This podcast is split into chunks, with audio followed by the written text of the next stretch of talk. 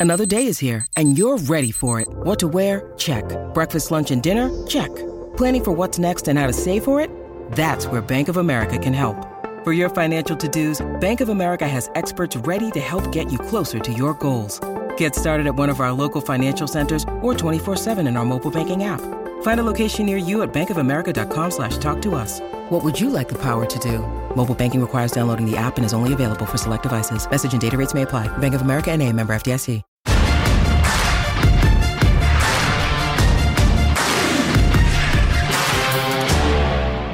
Girls, welcome to another great day. It is Tough People's Day here at Don't At Me. We've got Riley Gaines, who was kidnapped. It's so amazing to say. Just going to give a speech at San Francisco State University at 9:20 today. Riley Gaines is going to join us. She got punched by a dude in a dress and then held hostage. And I haven't seen one thing other than from Sage Steele in our national media, particularly our women. Christine Brennan's worried about the LIV tour and the greed. Oh my God. Uh, Enes Kanter is going to join us. He's getting a day, actually, he's getting a day today in Utah. Looking forward to talking to him because, well, frankly, Enes Kanter is awesome, and I love talking to people that stand up. Speaking of standing up, now you're not going to like this, but last night LeBron James stood up.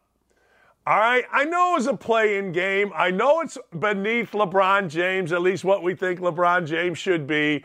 But LeBron James, you got to give him credit because let's be honest. When you're looking at the NBA, who do you want to watch play? Like if you live in ah, let's say Milwaukee, you want to watch the Bucks, right? If you live in Chicago, you might want to watch the Bulls. Memphis, you want to watch the Grizzlies, that kind of thing. But nationally, does anybody else in the NBA move the needle? Do the Miami Heat, which has apparently the greatest coach in the history of the world, Spoelstra, do they move the needle at all for you other than inside Miami? Of course not. Golden State, I would say, I want to watch Golden State. I like watching Golden State, but LeBron James, whether you like him or whether you dislike him, moves the needle and becomes must see TV. Hoping he wins if you're a LeBron James guy hoping he loses and you don't have to hear any more about him. Well, last night they're down 11 at half, down 14 in the third quarter. They come storming back, try to screw it up by fouling Mike Conley Jr., the wrong guy to foul. Mike Conley Jr. is from right over here. Mike Conley Jr. has been a stud his entire basketball life, probably his basket, probably his entire life. I mean, take basketball out of it, and he's a freaking stud. He knocks in three free throws. They go to overtime, and then LeBron, Anthony Davis, et al. decide we're going to guard like crazy and we're going to win. All right, the game itself, great. Yay, Rod, go fight, win. Now LeBron goes and plays against a Memphis team that's missing some pieces. All right, having said that, you know you like watching LeBron James if you like anything about the NBA. I know you don't like his politics. I know you don't like his race baiting. I know you don't like the fact that he tried that old John Thompson at Georgetown thing where he allegedly got uh, racial epithets sprayed all over his house. A lot of people think it was him. There was no video. Probably was him, probably trying to garner a little bit of sympathy, maybe take a swing at becoming a more powerful social justice warrior. We all don't like all that. But as a basketball player on the court playing basketball, you kind of got to watch. You just kind of got to watch. Good, bad, angry, or sad, you just sit there and you go, all right, I want to see this guy lose. I want to be done with LeBron James. Or I want to see him win. I want to see if he can take, at his age, 36 years old, make a run to the finals. I want to see what he can do. I want to see if he can get to the point where he plays with his son. I want to see some of this because, let's be honest, there's really nothing else. There was a day when you had to run home and you had to watch Reggie Miller game seven against the Chicago Bulls. There was a day when you had to watch some of this. Now is not the day. Trae Young, he beats the uh, the Heat. He throws in 25, eight assists, seven rebounds, all that kind of stuff, and you really don't care. You really don't. But LeBron James, you care about. Don't at me about that either, people. You know you do. You know you do. And at headline that we put out there, right there, is absolutely right. Whether you like them, whether you hate them, the playoffs are far more interesting with LeBron James in them. I mean, seriously, think about it. Uh, unless you're a star, let's go through it. The Bucks, uninteresting. Cavaliers, uninteresting. Knicks, uninteresting. 76ers, Nets, no. Celtics, no. Hawks, no. There's nothing on those teams that grabs you and says, oh man, I got to watch. You know, Joel Embiid's a nice player, but he's not the kind of guy that grabs your attention. Trae Young is, uh, I said this when he was in college and I was doing a couple of his games. I said he's the next Steph Curry, and he is. He's kind of Steph Curry ish, but he doesn't grab you. It's not like, man, I got to go watch this. You know, there's a feel in the NBA that everything is too friendly. There's a feel that everything is, I don't know, too AAU ish. Not really out there cutting each other up. Not really out there getting ready to fight. Reggie Miller gouging the eyes or Michael Jordan gouging the eyes of Reggie Miller. We don't see that anymore. All right, it's acceptable. We got to move along. So we move along and we do our thing, and that's just the way it is, whether you like it, whether you don't like it. I don't know what to tell you, but it's simply the way it is. So I'm glad LeBron James won. I'm glad Trae Young won because I'm not happy with the Heat because they're not playing Duncan Robinson, and I like Duncan Robinson. Period. Duncan Robinson was my son's college roommate. I like Duncan Robinson. All right, today in about uh, about 15 minutes, we're going to have Riley Gaines on the show, and this never ceases to amaze me. This headline: Riley Gaines going to give a speech on women competing against men and why transgender men should not be allowed to compete against women got attacked by a guy in a dress. That will never cease to be ridiculous to me. That will never cease to, what's the right word? Oh, I know the right word. Represent exactly where we are in this country. Hey, who hit you? Dude in a dress. What? Yeah, some dude in a dress came up and cold cocked me. And then, ladies and gentlemen, it got even weirder. And then they decided, they being the students of San Francisco State University, I'm sure it's a bastion of higher education. Here, breathe into this. Oh, yeah. Yeah, okay. That's actual breath you're in. What degree do you want? San Francisco State. Can you imagine how that joint is run? Well, anyway, the students there decide, hey, we're going to kidnap her. Now, think about this. I just want you to think just for a second about what I'm saying to you. We are going to kidnap you and demand a ransom. Why are we going to kidnap you? Well, because you're giving a speech saying that only girls should participate against girls in intercollegiate athletics. And one of the things involved in this is that females, like Riley Gaines, deserve their own space, i.e., their own locker room, where a male masquerading as a female, Lia Thomas, can't sit there with his crank out, swinging it around in front of all the ladies. Now, just think about that, that that is an actual issue in our country right now. That's important in our nation, and it is. It's very important. Why is Sage Steele the only woman that has spoken out on this. Don't tell me Sam Ponder did. Sam Ponder, if you go to Sam Ponder's Twitter account, Sam Ponder's response and support is hidden in replies to Sage Steele. There's a big difference between replying and actual tweeting in front or quote tweeting where it is on your list of tweets. So Sam Ponder did Sam Ponder things. She figured out a way around. That's Sam Ponder. But the fact of the matter is, only Sage Steele, only came out in defense of a woman who was kidnapped, hit by a dude in a dress, attacked, and barricaded. Where are the feminists? Where are the female social justice warriors? Where's Christine Brennan? You know where Christine Brennan is? Christine Brennan's a writer for the USA Today. Christine Brennan is writing about, well, this is my 18th Masters. Yes, it is.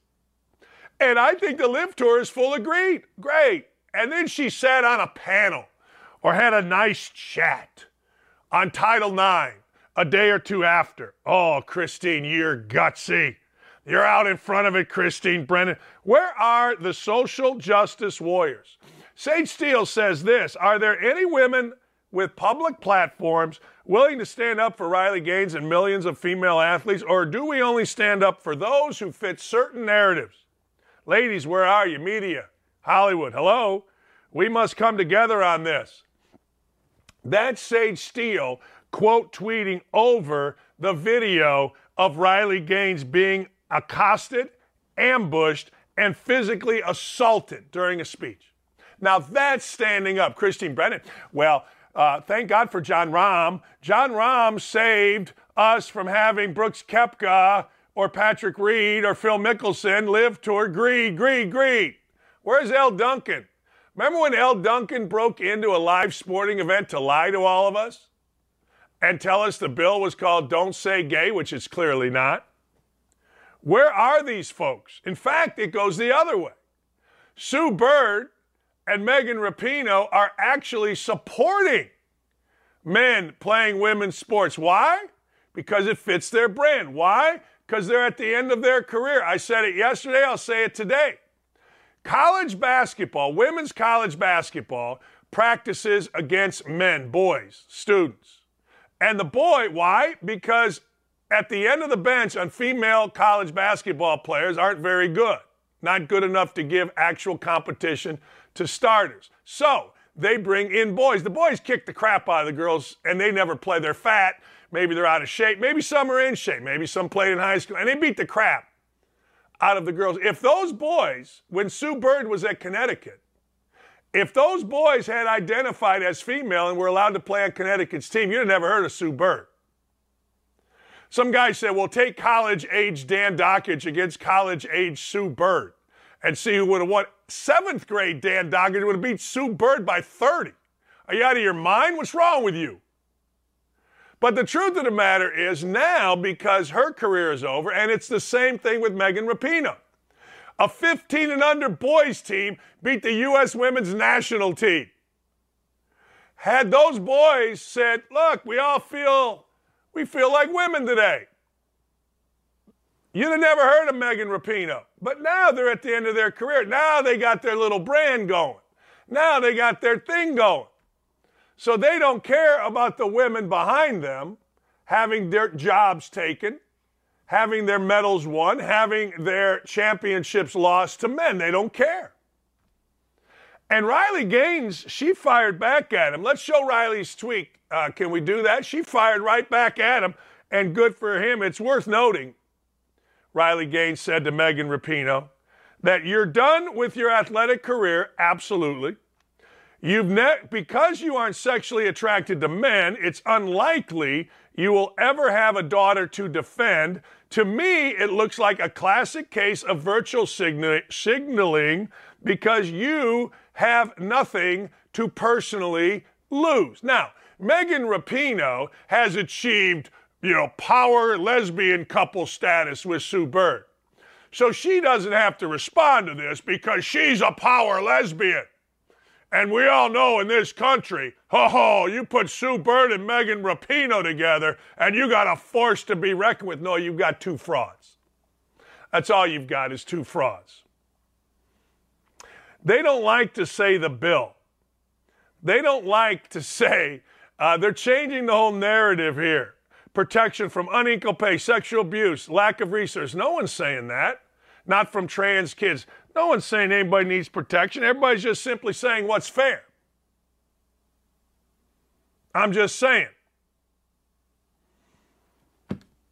And what's fair is simply this if you're born a biological male and you want to transition, go play with the males. If you're born a biological female and you want to transition, go play with the females. Pretty simple. Uh, honestly, if true females had stood up for 20 years ago, yeah, there you go. This is pretty good. I assume this is from our YouTube chat. It's amazing to me. It's stunning to me that we allow this to go on. It's stu- It's not really stunning because it's all about money.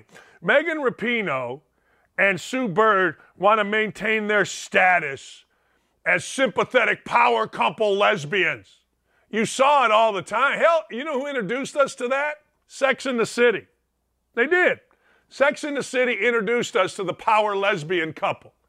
And these two want to uh, establish they don't care about any women athletes.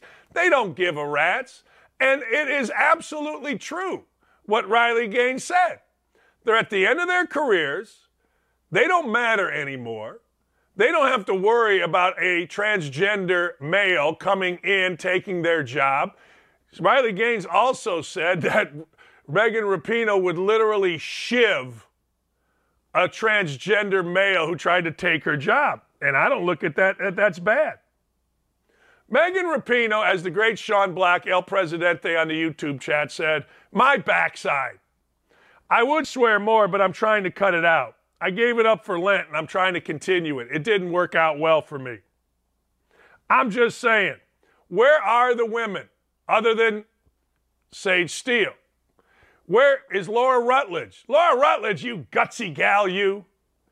Where are you at, Laura Rutledge? What, you still scared?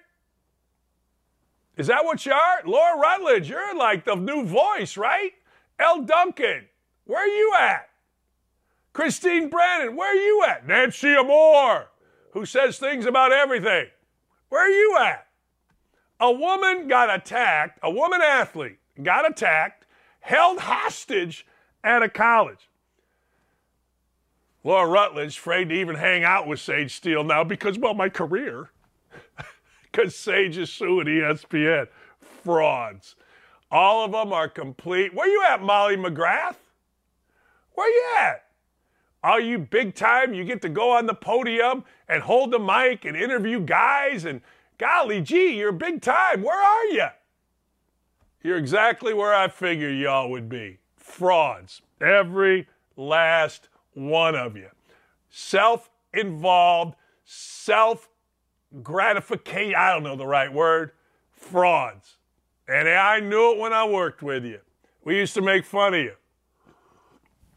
Because it's not about the job, it's about the boom, boom, boom, boom, boom. It's not about having any guts.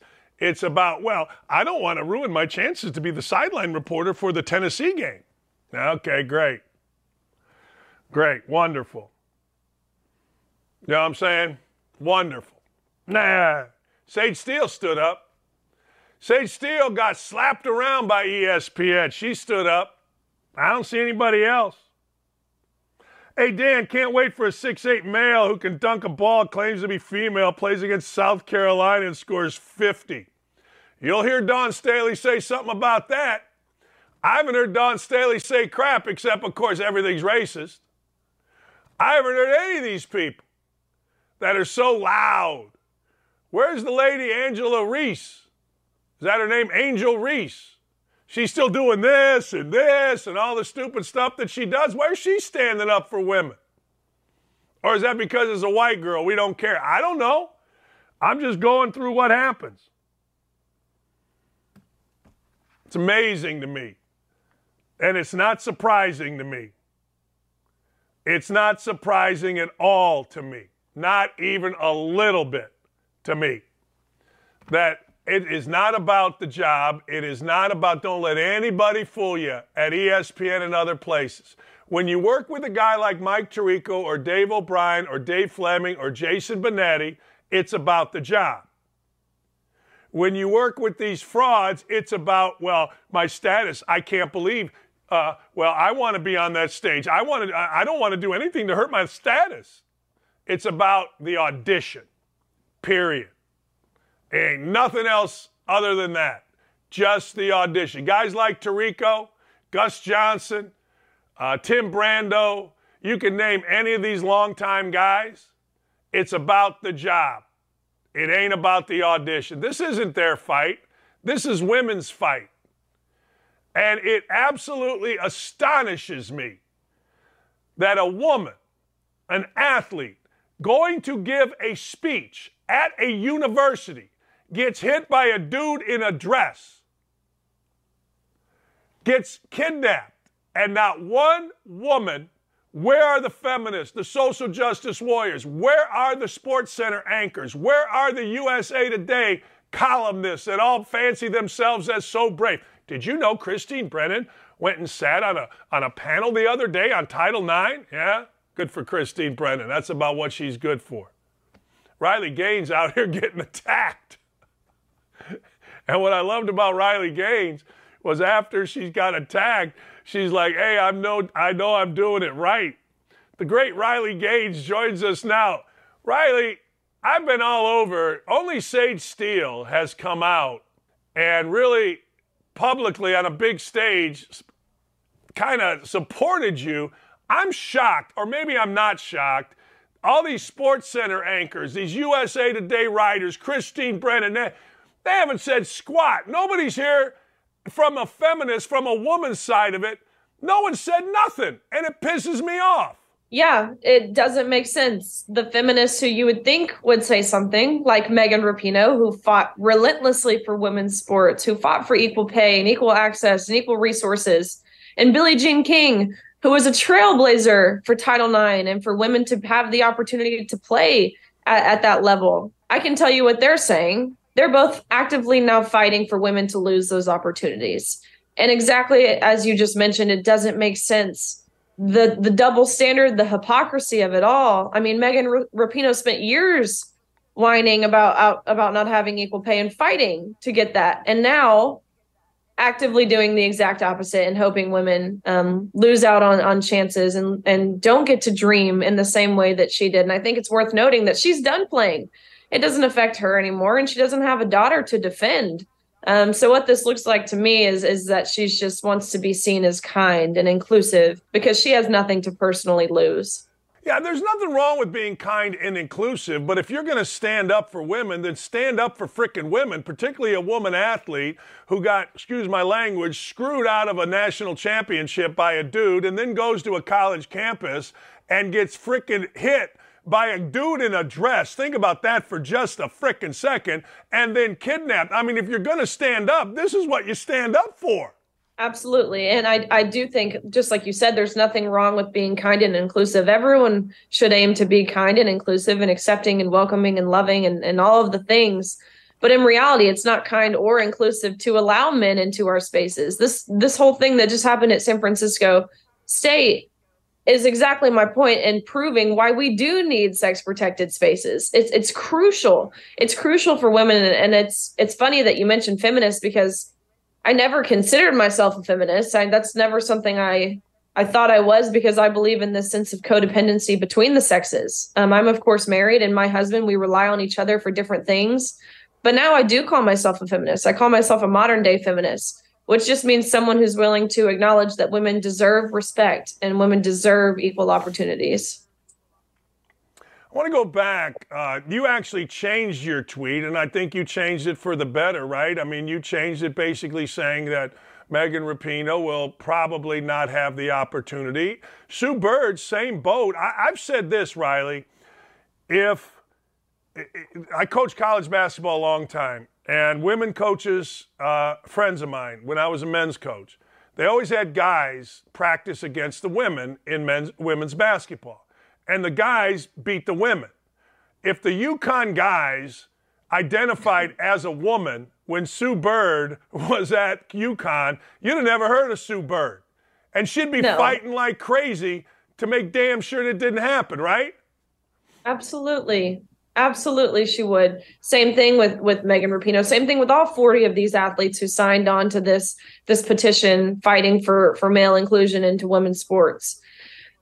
None of them would have had the opportunity to achieve what they achieved, to be in the same place that they are, without the women's sporting category, without Title IX. If Title IX is altered in a way that it stops, um, it no longer stops discrimination on the basis of sex, but now stops discrimination on the, on the basis of gender identity this is detrimental. It means that men could join sororities. It means that men would have access to every space, um, bathroom, locker room on campus for women. It would mean, of course, men could take um, both athletic and academic scholarships away from women. It would mean that men could live in dorm rooms with women and you could do nothing about it, or else you were guilty of committing sexual harassment. And I, I think these women, they don't understand what's at stake. They don't understand how this is. I think we we like to look at the humanity piece from um, the opposition, the opposing side, you know, how this affects um, trans individuals. But why aren't we looking at how this affects women? Why are we totally neglecting right. our feelings and our safety and our privacy and our dignity and our fairness? Why are we neglecting that um, all while prioritizing the minorities? It's just there's so much about this that is not adding up. But I truly believe eyes are beginning to be opened and tides will start to turn soon. I agree, and that's why I, my wife, I think I told you this, is a softball All-American, legendary coach at Bowling Green, Syracuse. Daughter, my stepdaughter, plays third base uh, for Harvard. So I know, and I, I listen to them. I listen to them, and they share your exact views. People always say this, and I want to run this by you. People always say, "Well, you got to have a solution." I said, "Okay, here's your solution. If you really got to be involved in this, if you're born a biological male." Play with the men. If you're born a biological female, play with the females. That's it. Let's go. Absolutely. It's a way that no one is banned. A lot of these these state bills being passed, the opposition says that this is a bill that bans trans athletes from competing. No one is banned. No one believes anyone should be banned. I don't believe trans um, athletes should not be able to play sports. Of course, they should be able to play sports, but it's a matter of playing where is fair and where is safe. And so, if that, of course, I think that means um, competing with your biological sex. But even in some sports, having a trans a trans league, I don't know how realistic it really is in terms of setting this up, having people to play in it. But it's a way everyone can be embraced, everyone can play, everyone can play safely, everyone has opportunities for success. And so I just don't understand why there's so much opposition in regards to these solutions. It's all a matter of fairness. This is not anti trans, it's pro woman and pro fairness. Yeah, and you, let me go back. I want to go back to a couple things. One, the the spaces, uh, women's locker rooms. You know, I, I know this. You had to correct me if I'm wrong, but Lia Thomas is sitting there with her business out, right, in the women's locker room and you and other women that are competing against Thomas have to sit there in your own damn locker room and have a guy with guy parts sitting there with you. Correct? Is that what happened? Absolutely. And first of all, let me just say we were not forewarned we would be sharing a locker room space. No one asked for our consent. We did not give our consent. And I can't even tell you the the subconscious feeling to want to cover yourself when someone of the opposite sex walks in, drops clothes, fully intact and exposing male genitalia, and watching others undress. It just feels like an innate feeling of you want to cover, you want to shield. Um, it felt like betrayal. It felt like belittlement. It felt like awkwardness, embarrassing. It's, of course, uncomfortable. But truly, the word to describe it is traumatic. It's a feeling of trauma. You were supposed to have people protecting you in these situations. And a year ago, two years ago, maybe, a man walks into a woman's locker room, you call the DA, and he's immediately arrested. But now, oh, that's not happening. Happening. Not only are, are they not punished, it's actually encouraged. It's celebrated to have a man enter into a woman's sex protected spaces and, and categories. Because after all of this, Lia Thomas was nominated for NCAA Woman of the Year, which how degrading, how much of a mockery of, of women can you make? It's it's felt like a it still feels like a slap in the face. It is a slap in the face. It's 1000% uh, a slap in the face. All right. I want to get to the San Francisco situation. Can you walk us through kind of from when things started going really badly uh, throughout the rest of the how this all transpired? Absolutely. So I gave my speech. Um, again, my speech was just about what it takes to be an athlete at that level. Of course, my lived experience of our NCAA championships in regards to the unfair competition in the locker room. I touch on the silencing piece that so many athletes are dealing with, and parents and coaches, and all the things. And so I give my speech, and there's, of course, many protesters in the room, but I, I welcome protesters. I welcome people with different perspectives. That's why I choose to go somewhere like San Francisco. I know a lot of them won't agree with me, but that's who I want to get in front of. That's who I want to change their minds to see from my perspective. So there was lots of protesters and it was relatively civil. There was some heckling, but it was it was good. And then after the event, almost as soon as it finished, it was as if the floodgates opened and I was rushed people from outside the classroom rushed in. They flickered the lights. They turned the lights off. They stormed the podium. Um, and they were pushing and shoving and hitting. And I was supposed to meet with the campus police an hour and a half before the event to discuss an exit strategy if this happened, but the police never showed up to meet me. And so I had no idea there was even police in the room. And so in this moment, I feared for my life. Um, it's so chilling to know what these people want to do to you and what they're willing to do to you. And so at this point, an undercover police grabbed me, which I didn't truly want to follow her at the time because I didn't really believe she was a police, but she was saying, Come with me, come with me. And I didn't have much of an option. And so she's pushing me along. We exit the classroom into the hallway to where it was filled with more protesters. I'm talking hundreds. And so we could not exit the building. We were on the third floor. and the stairways were were packed, and so we had to resort to going into another classroom along that hallway where I was barricaded in for three hours.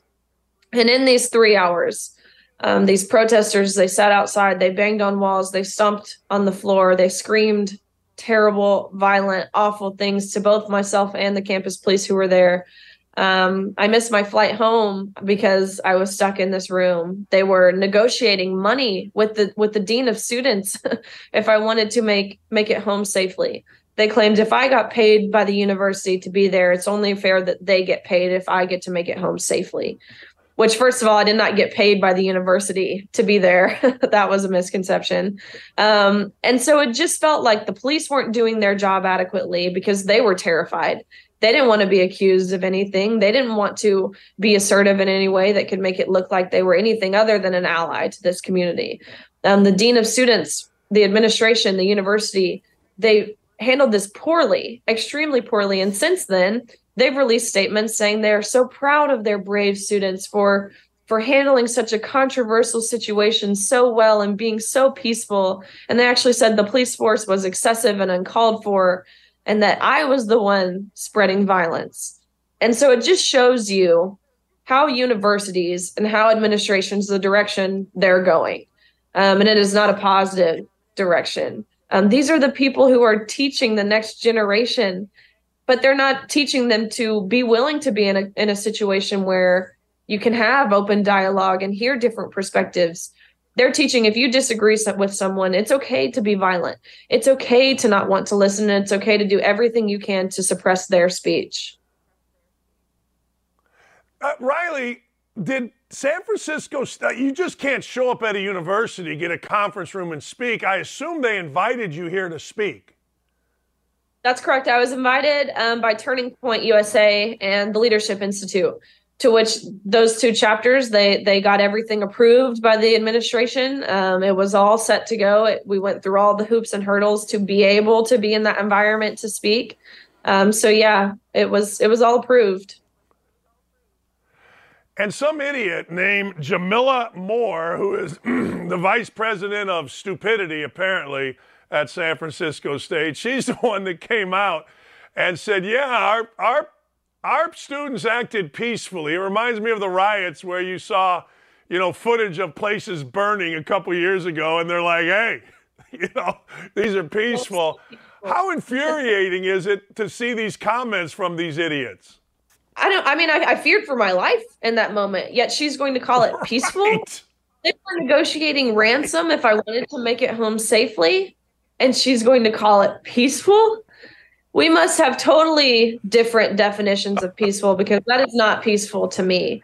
The protesters who were in the room initially, they had orchestrated a sit-in, um, and I knew this was going to happen. I knew there was going to be this sit-in. I had gotten word of it before I got there, and I'm totally fine with the sit-in. I'm totally fine if people want to come and express their views. I open it up for questions at the end, to which I answered all of their questions. We had um, there were some individuals I had great dialogue with that is peaceful protest for the most part. Again, there was some heckling, there was some um, things that probably could have been avoided, but I'm totally cool with that.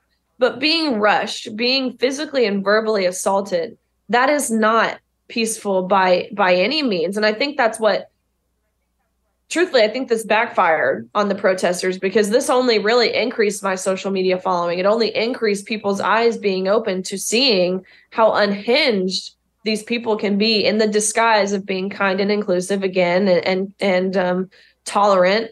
This was not done out of, of tolerance or love or compassion. They it's it's, it's vengeful is what it is. They were yelling in the hallway, trans rights are under attack. What do we do? We fight back. That is not peaceful. I, I, I don't even know how many times I can say it, but for Jamillah Moore to do this and then go to her social media and block me, um, she felt it necessary. So I couldn't see her posts anymore. It's it's so childish, it's so immature, and I can't fathom how sharing how I felt uncomfortable in a locker room with the male and and and how the unfair competition piece is wrong is this controversial. Let me let me let me you're in a room, you're on the third floor, stairways are blocked. How did you get out of there? What what how did you how did you how did you get out? Eventually the city of San Francisco Police Department showed up um, and they were more methodical, they were more assertive, and they were able to properly evacuate me from the building. Um, the campus police, again, I'm of course grateful for all police force all the time, but they did a very poor job. Um, after we were able to evacuate the building, there were still protesters. Um, it, so many in the hallway. They were outside, and so when we we made it outside, they were running down the road trying to catch my car. And there was a reporter who was there who was doxing real time events where I was minute by minute, which is also dangerous. Um, releasing my information, releasing my location to on Twitter publicly. It was just, it was just crazy. What I love about you, you're just a married woman from Kentucky trying to help women, and you made the whole world crazy. And now what I love about it is you came back and said, yeah, that just makes my voice stronger. That just tells me I'm doing the right thing. Good for you. Absolutely. I would um I would take a right hook from Mike Tyson if it meant defending women and girls' rights and spaces. Um, it doesn't this doesn't deter me. It doesn't make me want to be quiet. It doesn't make me want to hide. I'm actually at Liberty University last night, and tonight I'm going to James Madison University because I believe it's so important to talk to this demographic, people my age, people who are in this younger generation. They're the ones who need to hear it clearly, as as seen in San Francisco. And so this does not make me want to shut my mouth and and kindly smile and allow men to take over. Um, it it does quite the opposite. I don't understand. I honestly do not understand how this is such an incredibly controversial subject of don't let dudes in a woman's locker room. If if I go back 10 years or 15 years or you go to the Middle East or you go somewhere, I have a segment on this show, Riley. It's called The Shit We Worry About. And I'm telling you, honest to God, attacking you for very simple common sense type defending women is amazing to me, the vitriol thrown at you. Unbelievable. Absolutely. I couldn't agree more. It's um it's a blessing that I have such a strong support system. Um and again, it backfired because this so many people have been reaching out to me saying, you know, I didn't know who you were before this, but man, I support you now. Um, keep doing what you're doing. Fight. This is so important. And when I say fight, I don't mean physically fight. I mean, right. Push back on this. Use your voice because there are so few female athletes. Um, I know we have Sage Steele, we had Michelle Tafoya, who's a broadcaster. Bethany Hamilton has has made a statement, but there's in comparison, we need more people with influential platforms to be willing to say the truth because that's what this is. It's not opinionated. It's not anything other than factual men on average are taller, stronger, faster, more powerful than women. There's nothing hateful, there's nothing discriminatory about that. It's the sheer facts. And we need more people to be willing to stand firm in that truth. Well, last thing before I let you go, why do you think so many women with platforms don't do what Sage did? Get out in front. Why, why do you think they're so afraid? Because they see what happens to me in San Francisco when I do. Um, no one wants that to happen to them. No one wants to be labeled as as some sort of bigot or some sort of transphobe or any of these names. Um, and so they're scared. They they'll talk about it privately, but they don't want to say so publicly. And a lot of these girls, um, they're threatened, especially girls who are still playing at the collegiate level. Um, they're threatened, they're intimidated, and they're emotionally blackmailed into silence from their universities, from their um, institutions. They're told, you know, you can't take a stance because we've already taken your stance for you, or you'll lose scholarship time. You won't get into grad school. You'll lose your friends. You'll never get a job if you speak out. And so these girls don't feel comfortable using their voice because they're not willing to to make sacrifices. But we need to realize that sacrifices is what it's going to take to make change. What do you ultimately see happening? I think this um I think this will go on a little longer this this madness um but truthfully I can't help but think the pendulum has swung too far.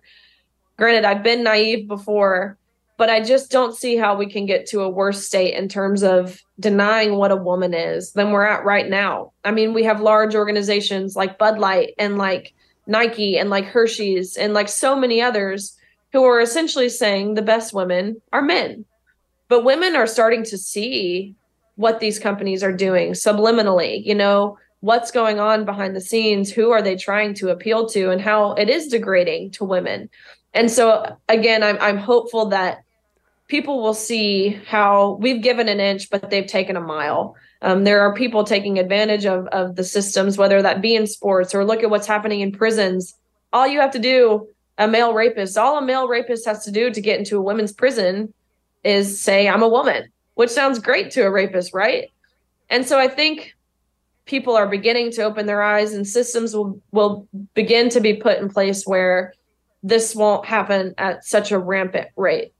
Um, I'm I'm hopeful. I'm praying for that every day. I really am. Um, I'm praying for those people who who need their their eyes open. When when that mob ambushed me I immediately felt compassion in my heart to want to pray for them because they just looked so angry.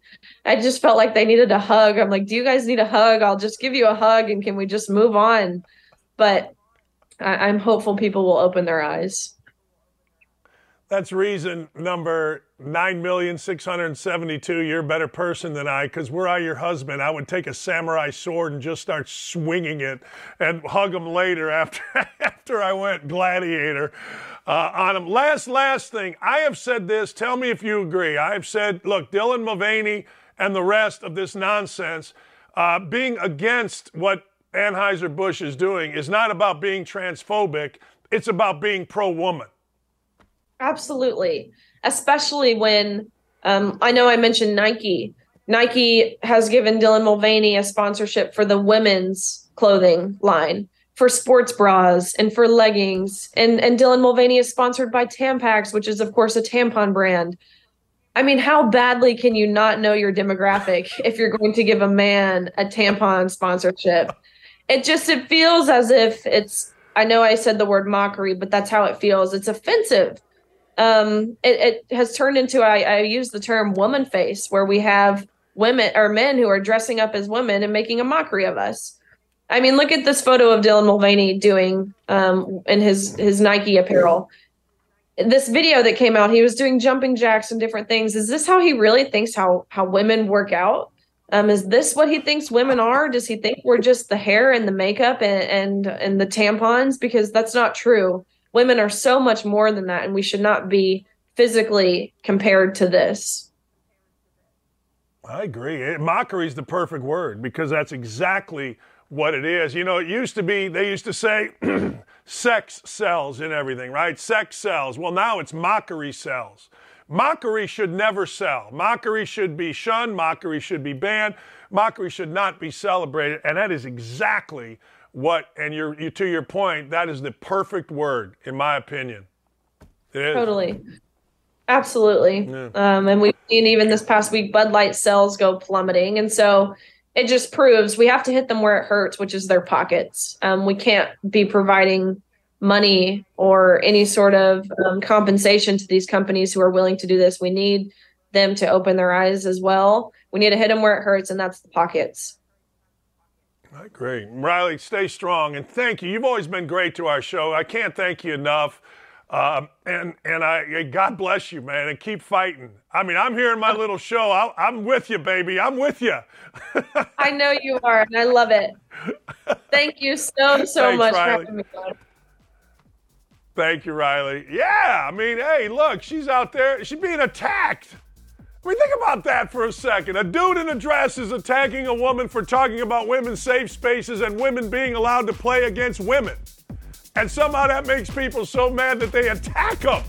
God dang, Riley Gaines is freaking awesome. I'll tell you that right now. Absolutely freaking awesome. And we need more women to stand up, be bold, and let's go. We'll be right back. Man, I'm fired up. Sack the hell up and don't go anywhere. Don't at me. We'll be right back after this.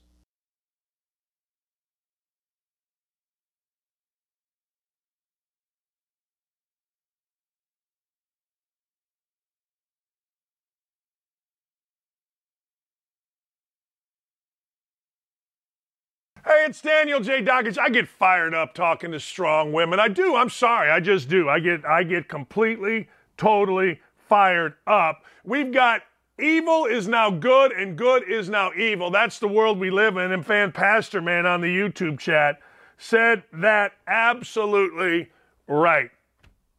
Man, oh man. It is fantastic what Riley Gaines is doing. It's fantastic what Enes Kanter Freedom is doing. Enes is going to join us coming up here in a minute. Some interesting NFL news. You know, a guy was number three pick in the draft a few years ago, uh, Jeff Okudah, who is a corner from Cornerback U, the Ohio State University. Guess what? He just got traded for a fifth round pick. You all think getting draft choices in the NFL draft is a big deal. And maybe it is. But man, oft times they go awry, and all of a sudden your third pick, third, not first, not second, but third, not third round, not third day, third overall pick, Jeff Okudah, is now gone from the freaking Lions to the Atlanta Falcons, who, by the way, have turned over their entire roster. So, as you're getting ready for NFL season, do yourself a favor before you just discount the Atlanta Falcons, at least take a look and see who they have brought in because they're not done. They just need to get themselves a quarterback, and they might be in business. Speaking of wide receivers, speaking of the Ohio State University, where Okudah is from. Uh, several teams are saying that there is only one guy, Jackson Nix. Uh, I always say his name wrong. Jackson Smith uh, Njigba is the only wide receiver in the NFL draft. The only one. Man, that's not good news for my beloved Colts. Why? Because my beloved Colts need a wide receiver desperately. My beloved Colts have two guys, Zach Pierce, who I think is going to be good, and Michael Pittman, who's good. Michael Pittman is legitimately good. Michael Pittman can play. Michael Pittman is not a number one receiver. So if you are a Colts fan or you are a fan of a team like maybe the Titans, although they have the Burks kid from last year as a wide receiver, if you need a wide receiver, this is not good news. And believe me, every team needs a wide receiver. Why? Because wide receivers rule, running backs drool. Running backs, ah, wide receivers, let's go. Versatile Travis Etienne, Deebo Samuels, that kind of guy. Yes, that's what we need. And there's only one with a first round grade. My goodness. We need more, more, more. But we shall see what we shall see. Sometimes what's good for the goose is good for the gander, or whatever that saying is. And next thing you know, uh, some guy, it only takes one team, some guy jumps up and away we go. So we shall see. We're going to get into mock drafts and the like starting next week as we move within uh, about 10 days or so coming up on Monday or Tuesday of the NFL draft. It's very fascinating this year, at least from a standpoint of quarterbacks, at least from the standpoint of the Atlanta Falcons, of the Indianapolis Colts, that kind of thing. It's going to be kind of fascinating. We shall see what we shall see. But with only one wide receiver out there with a first round grade, that does not bode well. That does not bode well at all. I'm fired up. I don't know if you can tell, but I think Riley Gaines is awesome, man. I do. She's just sitting there going, I want to give you a hug. Protesters trying to kill her. I wonder what they would have done if they got her. Let's just say, for the sake of argument, these people would have, I don't know, grabbed her. What, what are they going to do? Are they to beat her up? Are they to kill her? Are they to rape her? I mean, what are they to do? That's the thing that I always wonder. You got this mob of crazy. Are they just to pummel her? Like, let's just say that she was walking on campus before the speech and didn't realize what was going on in terms of the level of hate that she saw later on. What are these people going to do? Drag her in a building and hit her with sticks? Uh, seriously. It, it's amazing to me. Um, I, I, I, I'm just curious. Like, some guy's angry in a dress. Okay. All right. W- what are you going to do if you get her? I, I don't know. It's amazing. All right. In the world of North Carolina, listen to this. News or lawmakers are saying we want to ban participation trophies in youth sports. Three North Carolina lawmakers introduced a bill late last month to eliminate participation trophies in sports. It's Senate Bill 430 to eliminate awards in youth recreation activities of local governments based on just participating. Youth sports or other youth recreation activities operating under the authority of a local government shall not include awards for participants based solely on participation in that sport or other activity. Awards provided in connection with the activity, if any, shall be based on identifying performance achievements. You know what that means? That means if you win, we will give you a trophy. If you show up and play, we're going to give you the opportunity to show up and play if it's ran by the government, if it's ran by, you know, a state run thing. I feel like a kid should get something for finishing a full season with a team. If they came to practice all year, tried their hardest, I have no problem with that at all. That's Mark Johnson, a football and basketball youth coach. You've got some kids on, that are on teams that aren't successful because of coaching. It's not on the players, they aren't successful. It's about the coach, and those kids deserve something. Yeah, see, here's the deal. When I was a kid, I loved trophies. I wanted to get a trophy. I wanted to get a trophy for Mr. Alley's Hot Dogs, where we didn't win a game when I was seven years old playing basketball. I wanted to get three straight 10 year old, 11 year old, 12 year old first place trophies on Roma's Pizza. I wanted to get a trophy when we played CYO basketball. I wanted to be the MVP of the tournament. That was a big deal to me. Every tournament we played in, I wanted to go be handed a trophy. I did. Now, I didn't want to be handed a trophy because we participated. I didn't want to be handed a trophy because, well, we showed up to practice every day. Didn't mean anything. Maybe I'm different. I had this incredible competitive edge. Like when we ran laps after practice, our coach would say 50 laps around the gym, I had to be first. Drove me nuts for a long, long time. I finally let it go one night at ESPN when I just started eating everything in the building, but that's a different story. Participation trophies suck. Win. Learn to win. Learn to compete.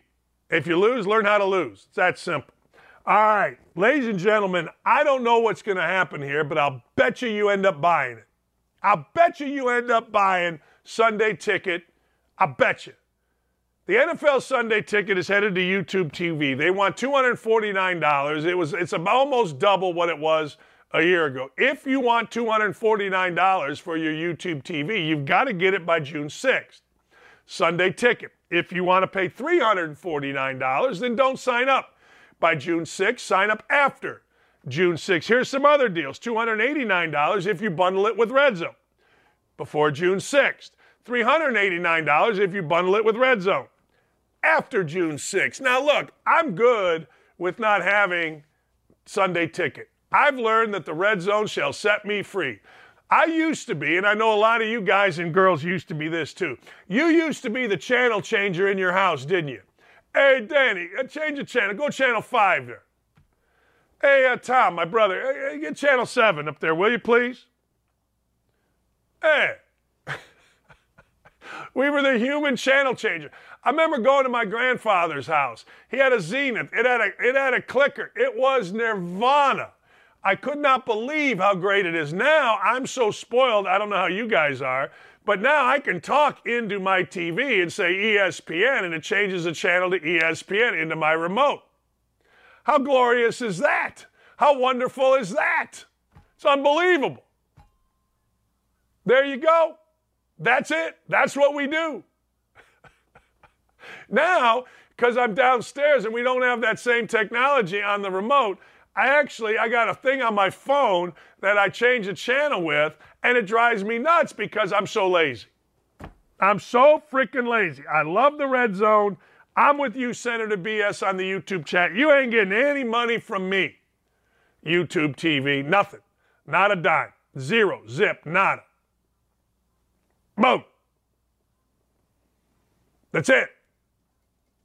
All right. Enes Kanter Freedom is being honored. How about that? He's being honored in Utah. We'll tell you why. We'll tell you what's going on with it. And remember, you YouTube fans, get yourself done by June 6th. I don't know why June 6th. I'm sure there's a reason June 6th.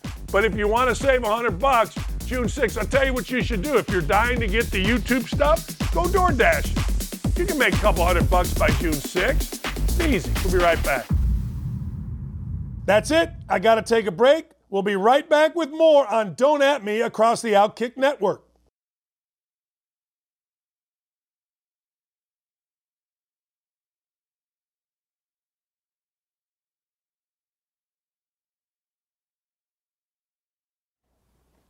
You know, earlier in the show, we had Riley Gaines on, who was just giving a speech uh, at San Francisco yeah. State University about the fairness or the unfairness of women having to compete against men and men like Lia Thomas with their male parts sitting in a locker room buck naked and, and the unfairness of all of that. And freedom of speech was under attack as she was under attack. Enes Kanter Freedom joins us. He is actually getting today in Utah, in Salt Lake City, the mayor's Freedom Award for promoting freedom of speech. It's good to see somebody actually promoting freedom of speech getting rewarded. You know, I was actually just uh, listening to your conversation with Riley. What a hero. Um, her words were so inspirational. But uh, no, I'm, I'm, I'm definitely excited, man. It's going to be an amazing day. It's Enes Kanter Freedom Day here. So it's definitely a sunny and beautiful day. Uh, people are uh, very excited. I'm really excited. I'm not play. I played three and a half years here. You know, uh, it was my first home, and I remember. You know, we had good times. We have uh, bad games, but we one thing we did was just the city and the state just supported us no matter what. So I'm really excited to be here again. I want to go into something because you were drafted by Utah after uh-huh. not playing. The NCAA said you could not play at Kentucky. you went to Kentucky, practiced, had to listen to Cal's crap for a year, and then ended up in Utah. Walk me through that. You know, I uh, so the, the, the reason actually I came to America uh, was because so I can play basketball and get my education at the same time. You know, I wanted to play college basketball and obviously University of Kentucky was one of the best basketball program in uh, in the nation. So I signed with them. You know, I was su- super excited to play with my teammates, Coach Cal, and, and, everyone else. But uh, NCAA came back and said, "Well, you played, you know, professional basketball in Turkey, and you're not allowed to play here." And I'm like, I turned down millions of dollars in Turkey to just come here and play basketball and get get my education at the same time. So the NCAA rules were just disgusting. Anyway, I don't want you want to get into that, but I couldn't play for a year, so I just practiced with the team and then got ready for the draft and got drafted for the third pick by Utah Jazz. When you were at Kentucky and Utah ends up drafting you, did scouts came into practice? Everybody knew you. Everybody knew you were yeah. a big time player, whether or not you pl- pl- played, you know, in Rupp Arena or you played in the practice facility. Yeah. Everybody knew you coming in. Hell, I knew you. Co- you know, when I was broadcasting for ESPN, I knew exactly who you were. No, it wasn't. It was an amazing time, man. I had so much fun with, you know, my teammates. Obviously, I just wish that I get to play college basketball because that was my whole dream to play at Rupp Arena, win a championship. I mean, we still made Final Fours. We lost against UConn. It was Kemba Walker just destroyed us. But you know, I still had an amazing time. I actually learned my language in English in Kentucky. You know, uh, so they the tutors and my you know teammates and everyone else really helped me a lot. So uh, I'm definitely uh, thankful for them. When when you look back at your time coming into the NBA, uh-huh. Um, you're a basketball player. You were, you know, you, as you said, you turned down millions as a teenager to come here, and now you're in the NBA. And 11 years later, all this stuff happens. You're do you ever look back and go, man, I did not see this route coming? I definitely did not. I mean, my especially my first two years in the league, all I cared about was just play basketball and have fun with my teammates. Coming to coming into the league as a teenager, obviously, you know, you don't know any of this conversation outside of basketball. So I was like, you know what? Let me just have fun with my teammates, play basketball. Utah is a beautiful uh, state, amazing city, Salt Lake City. Uh, I was not allowed to ski, obviously, but uh, I always wanted to ski. It was in my contract. But uh, no, it was a beautiful time, man. But um, and then after that, the things that started to happen in my country, I was like, I have to make a decision. Do I want to just play just play basketball and go out, have fun with my teammates? Do I really want to take some strong stance, which you know that's going to affect millions of people? It was your it was country easy... and the and the atrocities in Turkey that kind of got you going, right? Yeah, was it, it started with the corruption scandal in, in Turkey. President Erdogan and his family members were involved in it, and then this guy was going around and shutting down media outlets, putting journalists in jail, putting um, you know prosecutors or lawyers, and I'm like, I don't care who you are, if you're fighting against a free media, I'm going to say something about it, you know? So I said something because the NBA platform became a conversation. And at that point, they really started to put pressure on me and my family. I mean, they jailed my dad, you know, they revoked my passport, they raided my house, they were sending me death threats, and my family had to publicly disown me. Think about it. So they will leave them alone. They still didn't. I mean, till this day, it's been almost what, 10 years now I mean, my family still cannot even go outside comfortably and just walk in the streets because they're just getting harassed from the people all the time. When did that cross over for you to your disagreement with what the NBA was doing in terms of their relationship with China? Do you remember the point where you're like, wait a second, I got to further this to the business I'm in? So I'm sure I'm sure everyone remembers three years ago, uh, the general manager of Houston Rockets, Daryl Morey, tweeted something. It was literally a simple tweet and says "Free Hong Kong." Sorry, stand with Hong Kong, right? And then after that, I'm like, NBA was just like going crazy, right? And uh, and I'm like, this is very interesting because NBA is always be like, well, we care about free free speech, we care about social justice, we care about you know, human rights and all that stuff. I'm like, so I was just like, at that point, I was just like watching and see what's going on. And then after that, two years ago, during the NBA bubble, right? NBA was the first organization, I'm sure you followed it very closely. You know, we're t- taking knees and saying we are more than athletes, we are bigger than basketball, we have to care about social justice and all that stuff.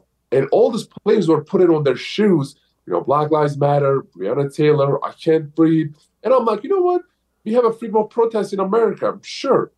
Um, if that's how you feel, keep doing what you're doing, right? And two years later, I started to speak up about the problems were happening in China, and NBA was pressuring me to stop talking.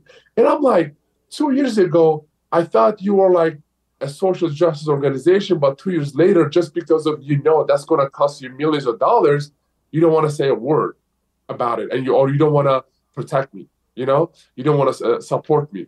So at that point i was like you know what? I this the whole organization the whole system needs to be exposed so like all the players all the kids out there can be inspired so i was like you know what whatever it costs i'm just going to go out there and do whatever i can to just expose the whole system and i did it and i have no regrets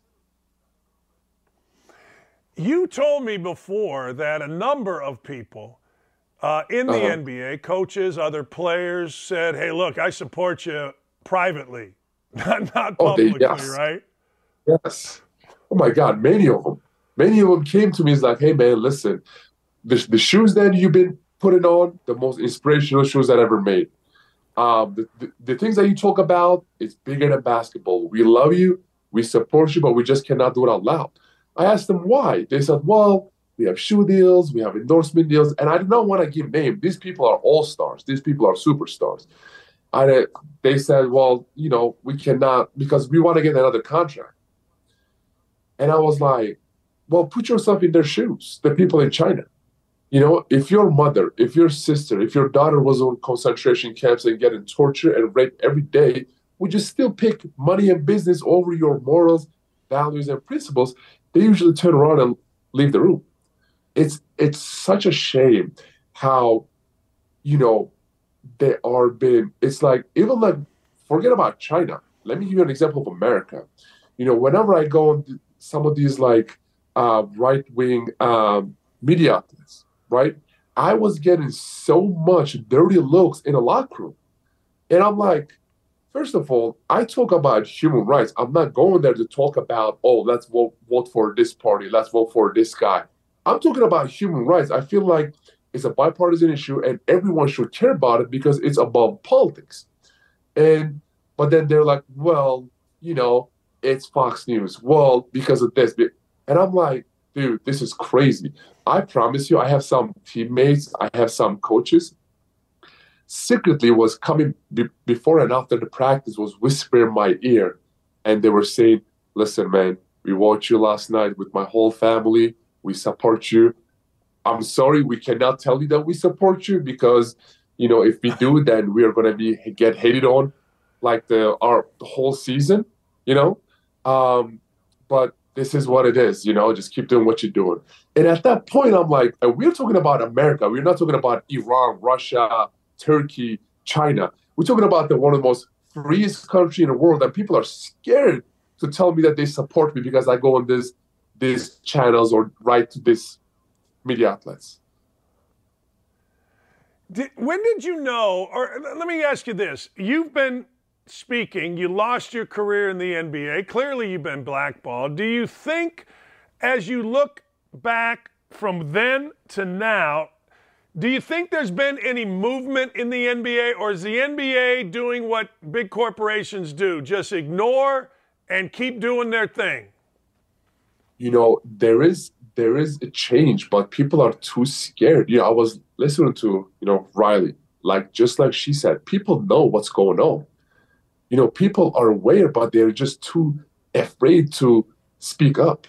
You know, it's just su- such a shame because they know as soon as they s- say anything about, you know, China or what's going on, or say the truth, they know all their shoe sales, jersey sales, all their all their sponsors, endorsement deals will be gone.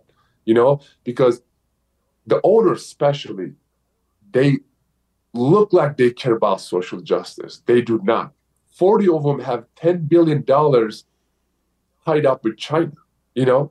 So they don't want to take that risk by signing me or anyone that who criticize Chinese government, you know? Uh, so that's why I'm like, you know what? This whole thing needs to be exposed. And we did it. But uh, this is not enough. I mean, look at what the Congress did. They just brought the CEO of TikTok and they literally grilled him. And it was just lying to the Congress. And I want them to do the same thing to Adam Silver. I want them to do the same thing to CEO of Disney. You know, we gotta hold these corporations, organizations, and people accountable, or because or it's gonna be too late. You think that'll ever happen with Adam Silver? And if not, why oh, not? Will. Oh, it, will happen. Trust me, it, it is going to happen, and we I'm already in touch with many of my Congress friends. Um, you know, in the Congress and Senate. And I think because when you look at America, like NBA and Hollywood is like the one that is really deep within uh, China.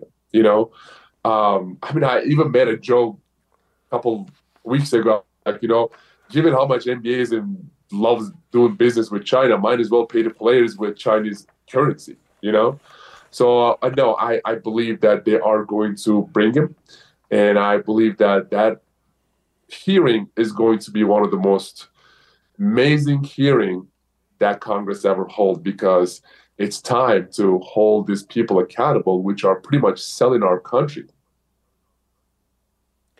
Hey, Enes, what's the difference? You know, you mentioned TikTok, and they brought the CEO of TikTok and they grilled him, and then, you know, senators went out and supported or whatever.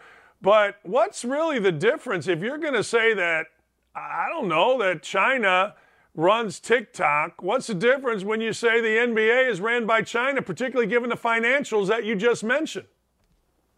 Exactly. There's no there's no difference. You know, the only only bad thing about you know TikTok is just if you download TikTok, then all your data, all everything that you talk or you text will be in Chinese government's computer. So just make sure. And unfortunately, 150 million people downloaded TikTok in America. We are worried about the Chinese spy balloon, only one, but we have 150 spy, whatever you call it, app in our phone, and we never talk about it. You know, so you know, best example is YouTube allowed? Is Facebook allowed in China? Is Google allowed in China? Is Twitter is allowed in China? No. Any is any of the Western app is allowed in China? No. So why are we letting a Chinese app, which we know it's spying on us, let it uh, in our country? Come on, man. I mean, that's an easy. That should be an easy, you know, fix. Just ban the whole app. What what did you think of the balloon flying over and the inability or the ineptness of our government to say, "Wait, we're going to stop this before it ever gets here"? What did you think of that? Oh my goodness! I mean, I'm like, like, come on, you know, that balloon, that balloon should be shot down the the second that it enters the American soil, you know. But uh, it just it's sad, man. We just need to we need an administration where you know, they're gonna hold these dictatorships accountable. And look at what they're doing with Turkey. Now, I have been trying to meet with the Biden administration since the day that they took to office, since the day they took to office. Well, because of Turkey, because of Erdogan, I actually even had a conversation with one of the Democrat uh, senators. He was a Democrat, and I was like, I'm eating a lunch with him, and I was like, Senator, do you think that President Biden knows my story? And he said, absolutely. And I was like, I've been trying to get in touch with touch with him since the day he took to office. So why not him or his, anyone from his administration that has not returned returned yet? He said, well, because of Turkey, because of Erdogan, because of NATO. So I was like, Senator, you're telling me the most powerful man and the most powerful house in the world are scared to meet with a 30 year old NBA player. He said, I cannot say that they're afraid, but yes, they are afraid. You know, so like that hit me so hard. And we're talking about America. We're talking about the most powerful man in the world. Just scared to me with a 30. They put a bounty on my head. I'm an American citizen. The foreign government put a bounty on American citizen head in U.S. soil. 35 congressmen circulated a letter to President Biden and said, do something about it like actually do something about it. You know, we did not even, not me, the, even the congressmen did not even hear anything from him. I was like, you know you what, fear, this is just. Do you fear for your life? Not in America. I know in, in America I'm well protected. I mean, I do get a lot of death threats all the time by you know Turkish government uh, and stuff, but uh, in America, I'm in touch with FBI all the time. I'm protected 24 7. But even they said, like, if you leave outside of America, we cannot protect you. I waited my whole life to live, you know, leave America and just go to different countries and do basketball camps and hold speeches and do events and stuff. And now the bounty thing happened, and I cannot even leave the country now. But uh, only thing that just that just makes me sad is like, hey man, like you are my president you know, I am your citizen and you are my president. Why don't you do something about it? You know, when the whole Brittney Griner thing happened, right? The whole the world shifted for her. You know, they did everything they could to bring her home. And now I'm in I'm not in Russia or China. I'm in America and it's been my whole life is threatened by a dictatorship, a foreign government. And you are not doing anything about it. You know, one of, one of the interesting things, and it's not interesting, it's very sad. When's the last time, you mentioned this earlier, and when is the last time you saw your family? 2000, what, all 13 around, uh, almost 10 years now, you know? Almost 10 years. They can't travel, right? Nope, they cannot travel. They're not allowed to leave the country. They, the, the Turkish government took their passport away, so they cannot really allowed to leave Turkey Um, and that, I mean, freedom, the stand for freedom comes with a big price. And people keep talking about me losing my job, being me being blackballed. Of course, that was my career, but on the other side, I wanted to stand for freedom, and I pretty much lost my family. You know, it's been ten years now. I'm not even allowed to like pick up the phone and say, "Hey, mom, how are you doing? Hey, dad, like how was how was life?" You know. Um, so it's been it's been very tough, but just seeing this treatment from the American government, I'm not obviously putting everyone in. It just like questioned my stand, and I'm like, I stand for Western values. I stand for American values. I try to stand for democracy, freedom, human rights, not only in Turkey but all around the world. And I want to have a one conversation with the president, right, for five minutes to talk about my family's situation, talk about the bounty, you know, and we don't even hear from them because they're scared of Erdogan, because the, eh, Turkey is a NATO ally. I mean, man, come on, man. Know, I'm just. Eh, eh, yeah, it's, what, it's been, what does it what does it mean to you personally that Utah is doing what they're doing for you tonight? What what does that mean to you personally?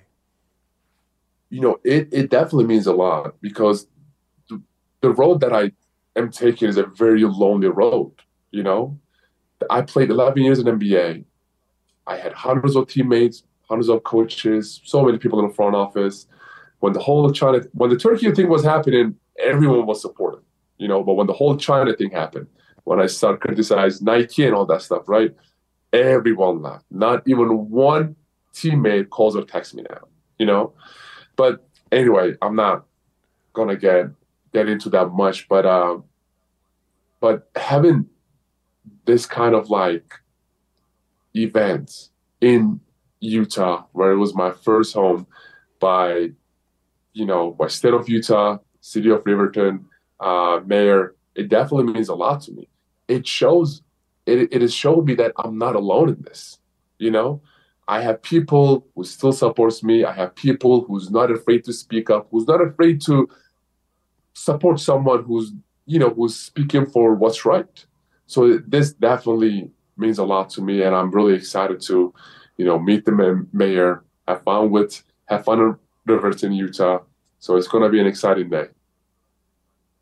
Yeah, I mean, it, it, you know, as much as you're out there and you're you're, mm-hmm. you're doing great work, you know, it's nice once in a while for someone to say, "Hey, we appreciate what you're doing," and on a bigger scale, right? I mean, it's just you know.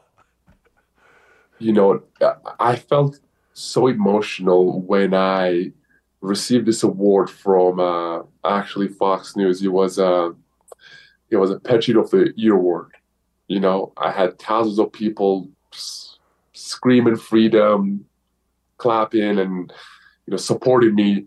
That I was like, that is like that is real America. You know, that cheers and stands with someone who stands for freedom. You know, so I felt like I was like, my goodness, this is beautiful. And now, you know, Mayor of Riverton just giving me this beautiful award is just, it definitely means a lot to me. And I'm sure, like from very, very far away on the other side of the ocean, I promise you, my family will be watching it. Yeah. Yeah, man. And it's sad that it has to be that way. But apparently, yeah. at least for now, it does. Congratulations, Enes, and thank you for being awesome uh, and coming on our show, man. We, uh, I hope you know there's a lot of people supporting you. We can be loud because here at Outkick we're allowed to be. When I worked at ESPN, man, I'd have been fired for having this damn interview. hey, you know what? I get all this. I get all this like uh, you know sports and news from you guys. I don't. I don't go on the ESPN. I don't go on any. I go on Outkick because I I know that they are gonna say what's right, even if it means like, you know, stand for whatever. So that's why I'm like, you know, it's, it's beautiful, man. I'm sure so many young athletes, so many kids who wants to be an athlete are following you guys. So it's it's definitely amazing to be here with this, speaking with you guys. It is amazing how many of my friends that work at ESPN hit me up and say, "Hey, man, any job openings over there?" it's unbelievable. I feel you. Trust me, I feel you. Thank you, Enes. Have a great night, man, and congratulations. Thank you guys so much. I love talking to strong people that stand up, man. And what is life if you're not going to stand up? What are you going to do? Just go along with things you don't believe in? Enes Kanter Freedom is one of the all time patriots, I believe, in this country. And good for the city of Utah, the mayor uh, at Salt Lake City, for honoring him um, for his free speech. It's just awesome. And what a great day, at least. You know, these are the fun days for me. You know what I mean? These are the days where I just love it. I do. When you talk to smart people, and again, you think I'm kidding about being fired. I'd have been fired for having the interview with Riley Gaines. I'd have been fired for speaking up with Enes Kanter. I mean, that's what ESPN doesn't want. Now, if I were a black female or a black uh, host, I say whatever I want. But as a middle aged white dude at ESPN, are you kidding me? I'd have been fired a long time ago. I had a good friend that's a producer there. He saw my rant on the women's Final Four. And he sent me, I got a bunch of friends, like, you know, at ESPN. He sent me a thing, and it was like, hey, man, I absolutely love your stuff. I knew this was who you were, blah, you know, that kind of stuff. And I'm like, hey, how long do you think my deal on Sue Bird, Megan Rapinoe, the god awfulness, the god absolutely horrific officiating would have lasted at ESPN. And he's like, ah, about a minute. Eh, about a minute and a half. That's about it. And he's right. He's right. It, it is one of those deals where, you know what? Um, you just it just feels good to stand up. They just announced my new three-year deal, and uh, uh, I think it's uh, I think it's awesome, and I thank them. And uh, excuse me, I thank the Outkick folks. I thank Gary and Aaron and everybody involved. I think the Spun just had it. Uh, I'm looking here, man. Uh, so, you know, it is what it is. And I'm so glad to be here at Outkick for at least the next three years. We want to keep building this, particularly on the YouTube channel. We want to build this YouTube into something absolutely special where it's just a channel you go to in the morning. I got to tell you, I'm a morning TV person, or I have been, and oh, it was always, frankly, Mike and Mike. And now there's absolutely nothing there. And you're going to see Outkick continue to grow. And I got to thank all of you that show up every single day on the YouTube channel. It's just amazing uh, the support that we get. You know what I mean? It is. It's just absolutely uh, a fantastic. The NBA just released this. Listen to this. The NBA, who is bragging about, the NBA sent a memo to its league office um, instructing them to reduce expenditures, limit hiring for the rest of the fiscal year due to economic restraints. Due to, like other business in the United States and globally, the league office is not immune to microeconomic pressures and taking steps to reduce expenses. That's the Joe Biden economy, man. And these idiots in the NBA, they all want you to vote. And when they say go vote, they're not talking about voting for Donald Trump or anything that makes fiscal sense. They're talking about voting for idiots on the liberal side of the aisle. Like other business in the U.S. and globally, the league office is not immune to microeconomic pressures and taking steps to release or reduce expenses. Yeah, all right. The league is nearing the completion of its nine year television agreement, ESPN, ABC, Turner Sports, which apparently uh, did not go well for any of them, which apparently they are trying to combat the NBA and ESPN and everybody else is by saying that 97% capacity is a new record in NBA arenas. But according to all of the metrics on television where the big money is made, NBA ratings have dipped. Uh, and I don't know if they will continue to dip. I don't know if it's an aberration, but I do know this the NBA has an AAU problem. It doesn't look big time anymore. It looks little, it looks small, the NBA does. The NBA looks like you could show up on a Saturday at Westfield High School where they have a big facility and a bunch of AAU teams are playing and a bunch of coaches are wearing old sweatsuits with gold chains around their neck looking like idiots, yelling, oh, when somebody makes a move or yelling, take him. You know, the NBA looks small. It used to look big. When Michael Jordan and Reggie Miller were wearing suits and Scottie Pippen and they were showing up, it looked big. Now the NBA looks small, really small. And on television, they're paying the price. I will say this I went to one NBA game this year and it was a blast. I had a good time. In fact, my wife Lee said, Great time, man. Fantastic time. Uh, we did. We had a really good time. But the truth of the matter is, watching it on television, it just seems small. It seems little. It seems AAU ish. It seems high schoolish. It just does. But the NBA playoffs start, and we are going to make some money for you. All right, when we come back, you're not going to believe some of this stuff. To believe this baseball field and the design. Uh, the Pacers got a little sexy with one of their one of their rookies. We'll tell you about that. Thanks everybody for supporting us over this last year and a half. We'll be right back. We'll be right back. Got to take a short break here. We are rolling with Don't At Me, and you don't want to miss it. Stay tuned.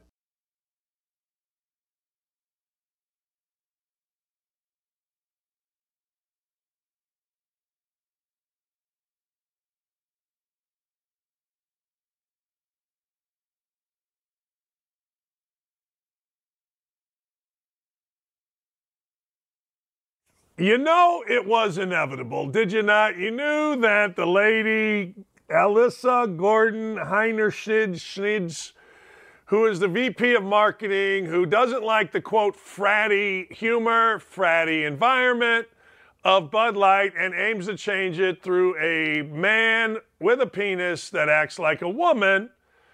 Well, you knew it was coming. You knew it was coming. You knew there were social media pictures. So here it is our gal, our favorite gal, Alyssa Gordon Heiner Schmitz, Facebook page, Senior Reserve Initiation Scavenger Hunt. She was a student at Harvard where they had something called the ISIS Club, ISIS being a superstar of mythical proportions. And here she is, condoms being blown up, chugging Bud Light, looking more fraternal than most dudes. The ISIS Club was established in the year 2000 at Harvard by a group of 25 women. The meeting took place at the Loker Commons and set a foundation for the community there today. I asked my stepdaughter, Tegan, if she knew about the ISIS Club. She did not. And as a strong woman on campus, I would think that she is. But ever since the first group of they call them punches, were inducted in 20, 2002 in the bell tower of Lowell House. The ISIS Club continues to fulfill its mission of providing a safe and social space for women. But here she is, ladies and gentlemen, Elisa Himmler Schmidt, and her hijinks of being fratty. I don't have any problem with any of it. Look, we all got social media posts that we're not proud of. We all got videos out there that we're not proud of. I'm sure everything will be exposed by everybody in due time and I don't really care. But the truth of the matter is, she is awful fratty, and you knew it was coming. It's inevitable. It's just what it is. Check out this baseball field, ladies and gentlemen. You want to see baseball played at its finest?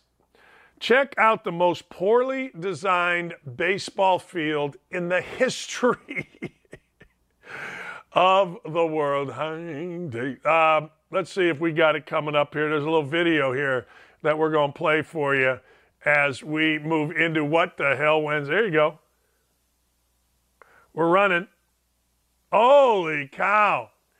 We got a big old field up there. Hey, can we not have a big old hill in the outfield? Now, I remember, I think it was Enron Field or Minute Maid Field. Uh, one of those fields had a hill, and that hill not only had that, but it had a light post in the middle of it. Now, I don't know about you, but that does not eh, that that is not conducive to running up a hill and catching a ball. Like running up a hill, chasing a ball backwards, there it is right there. That's very odd to me. I think they got rid of it. They should have got rid of it. I mean, I cannot believe they actually thought that was a good idea, but they did. Look at this. Go back, back. Oh my God, it's a monstrous hill. Jeez. Come on, people. Can we not do that? All right. Well, there it is. And you see that light post right there? It's inside the field. What the hell? How about this? Benedict Mathurin, last day, last game. He's a rookie. He's out of Arizona. I think he's played really well for the Pacers. The Pacers vets decided, ah, let's have one last little rookie deal with Benedict Mathurin and let's go ahead and saran wrap his car. let's plastic wrap his car. Now, I've seen this looks like a pain in the backside to actually do. This takes a lot of work. This takes something where you got to not only, I don't know, have the idea, then executing the idea of a prank is always a little bit difficult. But there he is. Do we have a video on this, or is this just uh, a picture? Boy, what happened to you?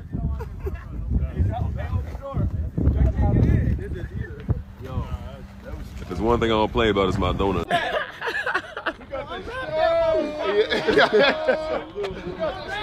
right, right, right, right. Okay. Damn. Supposed to be syrup. I'll let it live.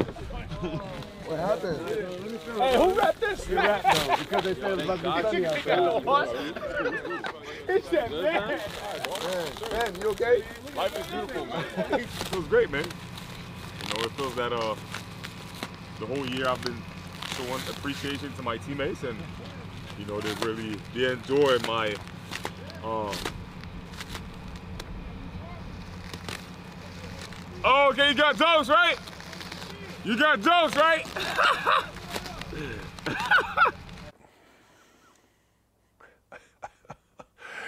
Man, look at that. Just look at it from that standpoint. You gotta go what? You gotta go underneath the car, right? And wrap it around. You gotta that looks like a lot of work. That was Miles Turner, the vet on the Pacers, with the video and the discussion. But you gotta go underneath and wrap it around. I mean, that looks like a big time hassle to me. But hey, man, good for the Pacers. Eliminated for the playoffs. They do have a good young group. We'll see what happens in the years moving forward. Tyrese uh, Haliburton, really good. We'll see what happens with Miles Turner. This kid here, Mathurin, really good. He needs to learn to shoot the ball better. But hey, seem to be a close knit group, and I think that's a sign of love. Uh, a newlywed man, listen to this.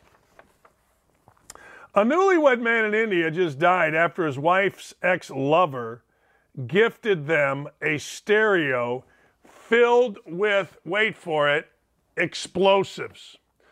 Man, it's undefeated, ladies and gentlemen.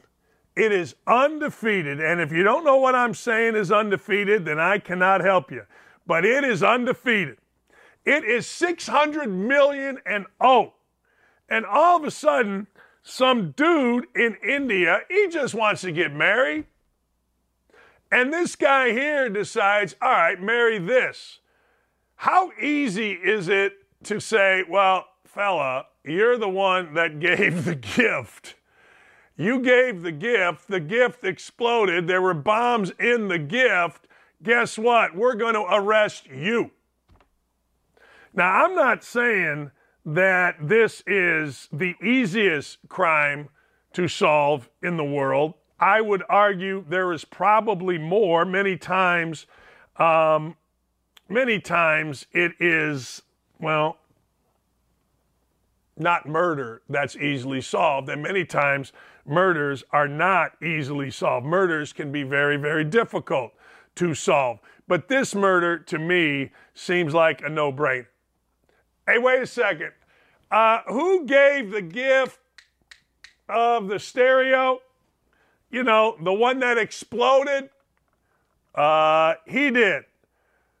Okay, uh, sir, come with me. You're under arrest for a variety of offenses, including murder. What? What'd I do? What do you mean, what you do? You killed somebody. No, I didn't. Yeah, you did. Dumbass.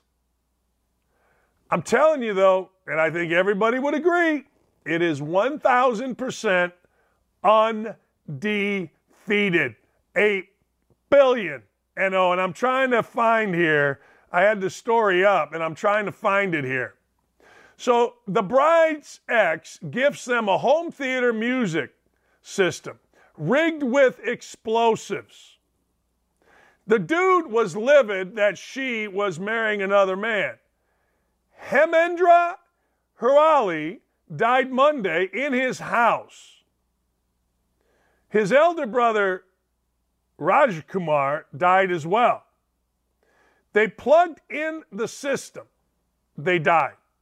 18 year old, 18 month old child suffered injuries. The blast was so strong it brought down the roof and the walls of the house. This guy is Sarjay Markham. He was arrested. He is a married man and a father of two. He was in a relationship with the 29 year old woman and wanted her to be a second wife. He had lied to Marawi's wife that he wasn't married. She realized the truth. She wouldn't marry him, but he kept threatening her. Kept threatening. He fitted the bomb in the system and kept it below the platform among with the other gifts. He told police he had planted a device in the home theater and gifted it to the newlywed couple in a bid to kill them. He used ammonia nitrate, petrol, gunpowder that he got from firecrackers. He gift wrapped it to avoid any suspicion. The blast got triggered when the system was turned on. He made he worked at a stone crushing plant where he learned how to make explosives using aluminum nitrate. How about that? How about that blast? Holy cow. Um, a man in Florida got crabby in the McDonald's line. Now, I want you to think about this. He's there, he's in the McDonald's line, and he gets blanked off. Was he blanked off about? And we've all been there. The guy in front or the gal in front of him took too long. Tell me you haven't been there. Look me in the eye, Jennifer, and tell me you're not sitting there going, oh, man, come on. I mean, what are you doing? Mick Dumbass, that's so beautiful.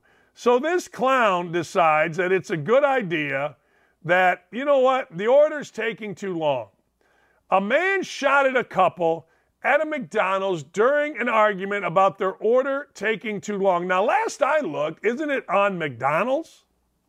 Polk County, Rebecca Hyde and her boyfriend, David Toomer, went to a local McDonald's, ordered a burger meal. At the drive through, there was an issue with the order. The man waiting behind them became impatient because the order took too long, got out of his car to scream at the couple. The gentleman became irate, they said, started honking and screaming, wanting everything to move. They were told they couldn't move forward. McDonald's has a policy they can't walk outside to bring you the food. When they did that, my brother got out of the car as well, noticed that the other guy had a gun. Hey, I don't want this fight. Just go back to your car and take it from there. The guy didn't like the answer. The two men started beating the hell out of each other for the third time, and a fight broke out in the parking lot. Rebecca, the woman, joined the fight. The man followed the couple as they drove off from the drive through and started shooting. He was shot in the arm. This guy was. The bullets are still there.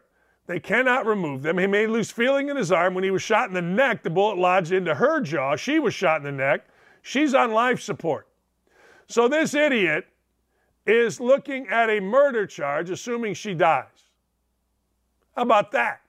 This dumbass, who apparently has got to get his fries, and he had his strap with him, and one in the hole or three in the hole, and he started unloading because, well, it took too long to get his McDonald's dumbass.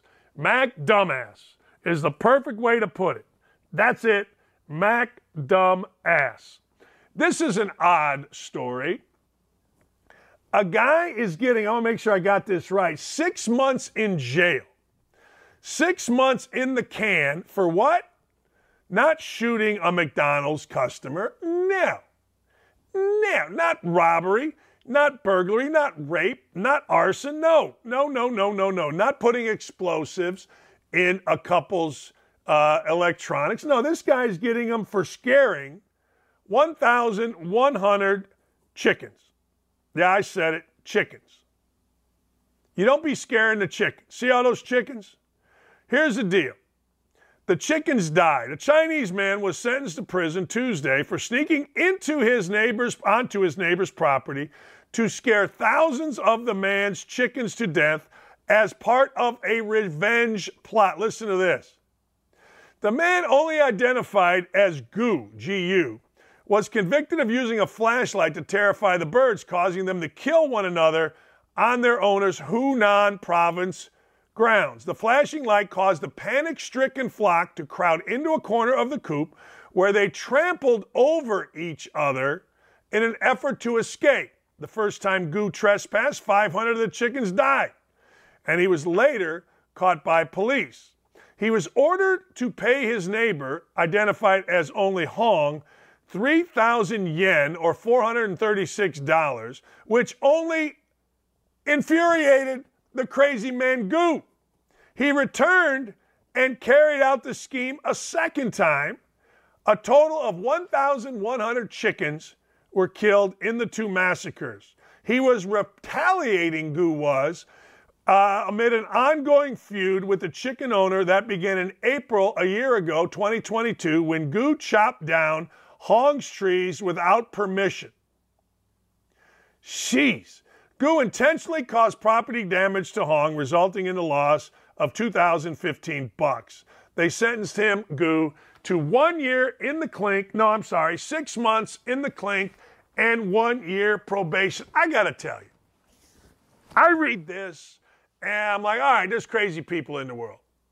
But how do you know to use a flashlight on the chickens? Is that a common thing? Do you know and I don't? Does everybody understand? And I'm again behind the times. Does everybody know that, hey, look, if you shine a flashlight on chickens, it makes them cower in the corner? I did not know this. I don't think you knew this. And if you do know this, why do you know this? Other than you have a chicken farm. Of course, Lee wants to get chickens because the price of eggs is out of control, or at least it was. I don't know if it still is. But the truth of the matter is, we live in a place where you can't really get chickens. But does everybody know this? Does everybody understand that a flashlight to chickens makes them go into a space? I did not. I'm sorry, I did not. Uh, Dan, on a farm, instead of axing heads off, we used M80s. Poof. No more, uh, much more humane, no brain impact. You guys are nuts. What is wrong with you guys? Hunan chicken is now on sale. All right. all right. Okay. All right. Who's the Woke-a-dopes today? The world is weird. The world is completely and totally insane. One of the greatest mysteries of COVID. Where did the flu go? I said that at the time. Hey, I said that at the time. Everybody was dying. There was 35,000 deaths from the flu. We didn't have the flu. Nobody got the flu in 2020, 2021. Where the hell did the flu go? Look at this chart. There's no flu. Nobody got the flu. Everything was COVID. I remember being sick as a dog in 2021 and I didn't have COVID. I tested. I was in Florida. I actually fell asleep during my radio show and I'm like, this got to be COVID. I took a test and it wasn't COVID. This year, same thing. After the first of the year, I was feeling terrible. I took a test. I did have COVID. I got COVID for the second time. ESPN, in their infinite wisdom, sent me to South Dakota when COVID first started. And I got to tell you, I didn't do anything, but I got COVID. Next thing you know, I didn't feel bad. In fact, I would argue it was less than the flu. This last COVID, it made me exhausted. It made me tired. It gave me, I don't know, four or five, maybe two weeks actually, days of just misery. But where did the flu go? You know, it was kind of funny. It was about a year ago. Lee and I were watching TV. It was about 10, 11 o'clock at night. And all of a sudden, during, I forget what we were watching, but a commercial for the flu came on.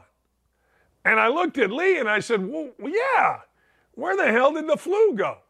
So you're telling me nobody had the flu? That seems suspicious to me. I'm not sure what seems or how it seems suspicious or what I am trying to say here in terms of suspicion, but it seems suspicious.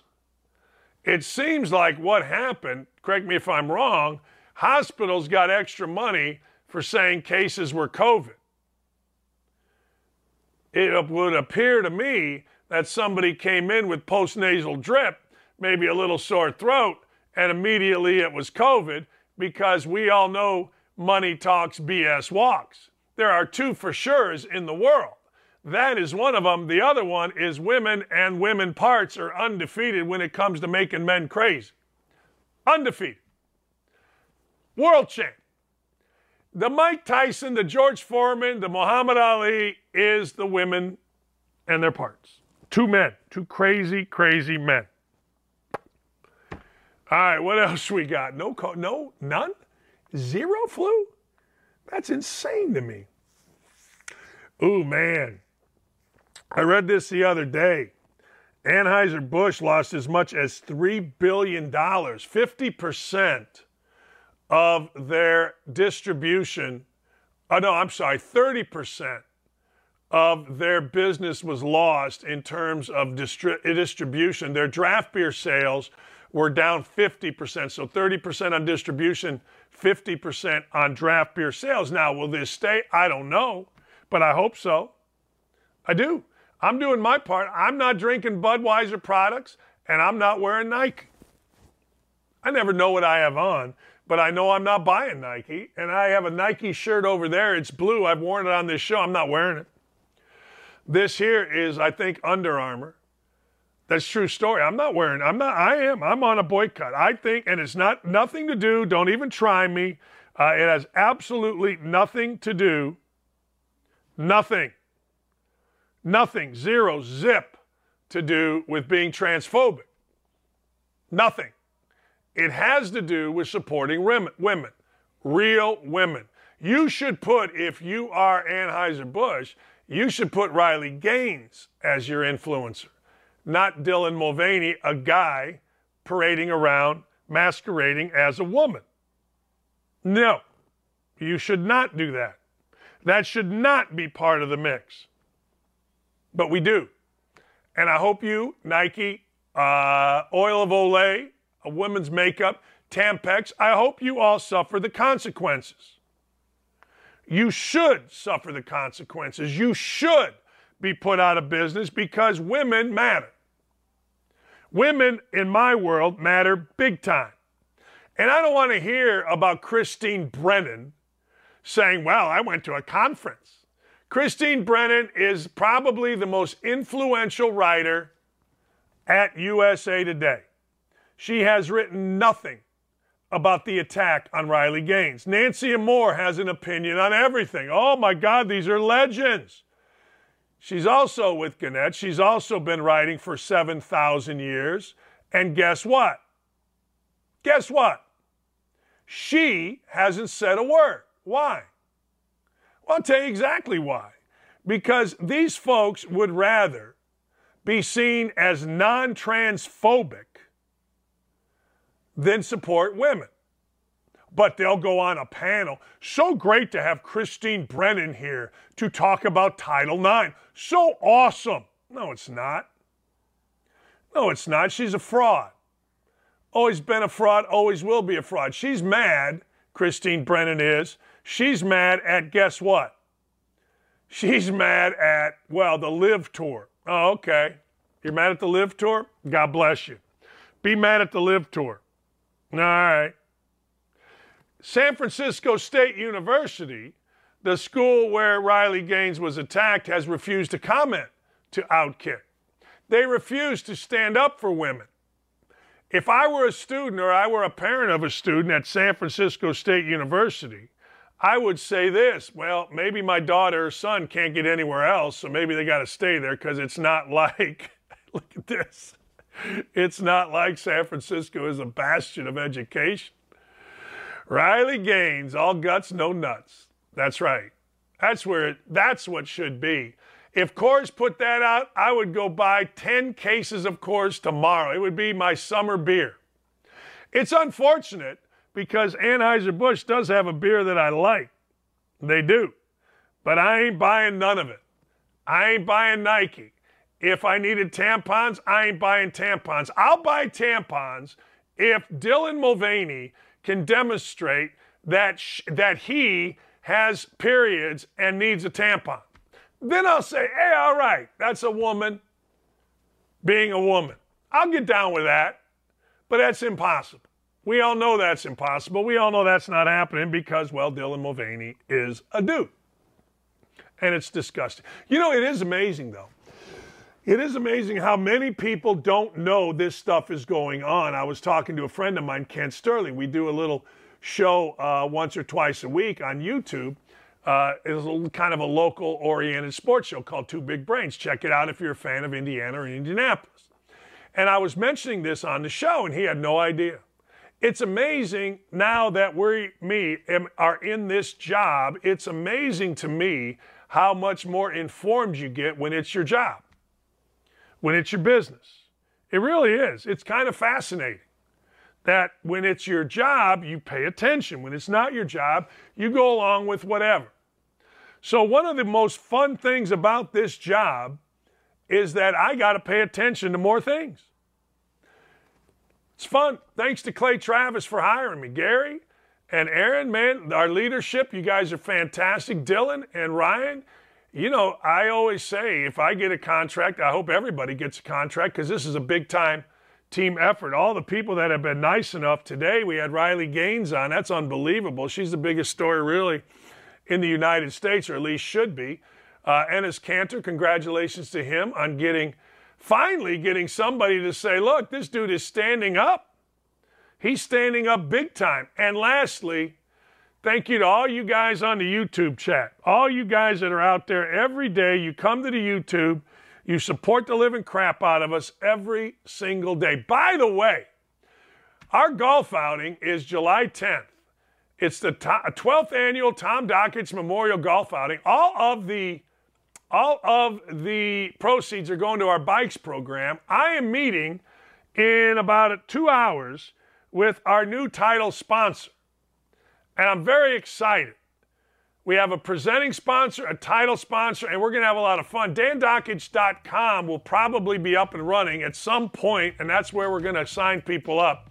Basically, we need 32 groups of four foursomes, and we're going to have a good time, and every dollar is going to go, ladies and gentlemen, to our bikes program to get kids bikes. Boom! Drink local, shop local, be local. Screw Nike, screw Anheuser-Busch, screw Tampax, screw the rest that are using fake women to advertise. Stay strong. Have a great afternoon, everybody.